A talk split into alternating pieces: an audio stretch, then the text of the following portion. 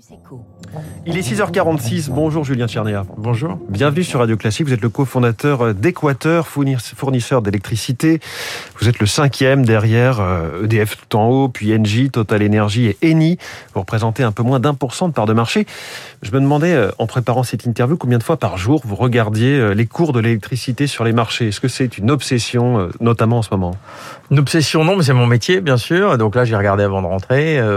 on, en est où? dire, Là, aujourd'hui, les prix spot sont entre 200 et, et 400 euros. Euh, plutôt 300 et 400 dans la journée.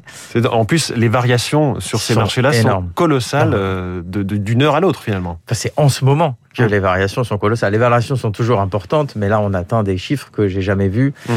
euh, et que personne n'a jamais vus d'ailleurs, qui sont complètement historiques. Une valeur qui évolue de 30% à la hausse ou à la baisse en quelques, en quelques heures. Alors ce pourcentage-là, on hum. l'a, c'est les échelles qu'on n'a pas. Si vous voulez, l'an dernier, à la même époque, on aurait été plutôt entre 40 et 80. Euh, et là, donc, on est entre 200, donc 200 euros, c'est à 3 heures du matin. Mmh. Euh, et au pic, on va payer 400, 400 euh, euros. Et, et c'est ça qui est complètement fou dans, mmh. dans, dans, cette crise, c'est le prix. le coût de l'énergie électrique et le gaz, c'est pareil. Et, et, je crois que plus que les prix en instantané, c'est la météo qui vous obnubile. Alors ça, c'est la météo maintenant, c'est ce qu'on, ça c'est nouveau. Voilà, c'est euh, euh, ben nous, on a toujours prévu qu'il y ait des, vagues de froid ou des vagues de chaud et que donc nos clients consomment un peu plus ou un peu moins et donc vous devez revendre de l'énergie ou racheter de l'énergie sur les marchés. C'est quelque chose qui est inclus dans notre métier et que je ne regardais pas. Mais là, vu les prix de marché, euh, la moindre variation de 1 degré va avoir un très gros impact sur l'équilibre des comptes d'une société comme Équateur. Et donc effectivement, on regarde. Là, je peux vous dire qu'il va faire encore un peu froid jusqu'à la fin du mois, puis qu'au mois de février, on va être sur des températures normales. Et donc depuis hier, je suis assez rassuré par rapport à la météo. Donc vous, vous avez des prévisions qu'on n'a pas euh, à très long terme. Alors, beaucoup de vos concurrents, Julien Tchernias, sont en difficulté. Ils arrêtent de prendre de nouveaux clients, ils résilient des contrats, certains ferment boutique. Qu'en est-il pour vous, Équateur? Alors c'est un métier difficile et donc je regrette qu'effectivement euh, beaucoup de confrères euh, soient obligés de, de, de, fermer les portes. ça vous attire peut-être des nouveaux clients alors, en ce moment, euh, vu les prix que nous sommes obligés de pratiquer, malheureusement, ça attire peu de nouveaux clients. Le, le, le sujet, c'est que nous, Équateur, on s'en sort plutôt bien dans, dans, cette crise, à la fois parce qu'on a la chance d'avoir toujours eu la capacité et la volonté d'acheter l'énergie au moment où on la vend. Et donc, ça nous limite énormément les risques. Si vous voulez, quand je donne un prix fixe à un client, hein, la plupart de nos clients choisissent un prix fixe pour un an. Oui. nous, on achète tout de suite l'énergie associée avec un prix aussi. Mais pour un an c'est ça la, limite, c'est qu'un an plus tard, et c'est ce qui se passe en ce moment, vous avez dû annoncer des, douloureuses factures à des clients. Ah ben, pas des douloureuses factures, puisque les factures c'est sur le passé, mais des douloureuses grilles tarifaires nouvelles. Euh, et donc effectivement, les clients qui sont renouvelés maintenant se retrouvent avec euh, euh, un prix qui est sans commune mesure avec ce qu'ils payaient auparavant. C'est-à-dire? C'est-à-dire des augmentations qui peuvent aller jusqu'à 70%. Hum. inversement, ceux qui sont en prix fixe et qui sont arrivés, eux, qui ont des renouvellements plutôt pour mai, juin, juillet, ben eux, ils n'ont même pas entendu parler de la crise.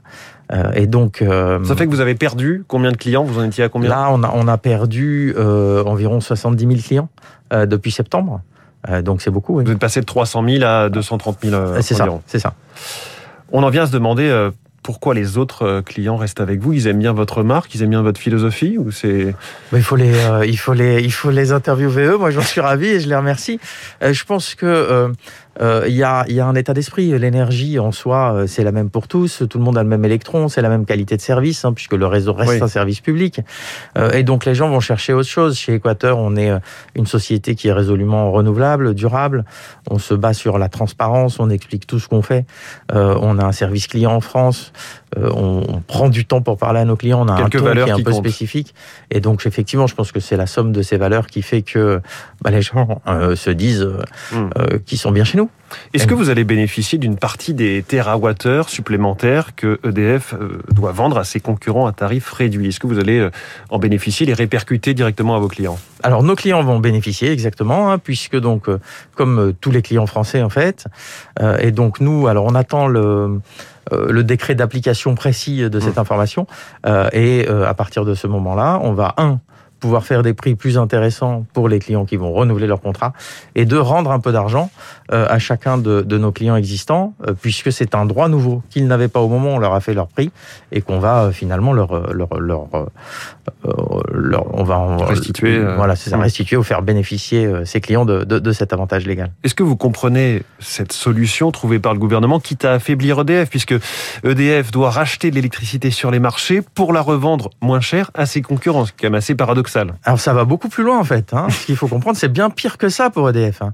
EDF est obligé de vendre à prix réglementé euh, une partie de sa production nucléaire à tous les Français, pas aux alternatives, à tous les Français. C'est un choix en fait qui a été fait euh, en 2010 et qui a dit euh, l'énergie produite par EDF e à travers le parc nucléaire historique est un bien commun.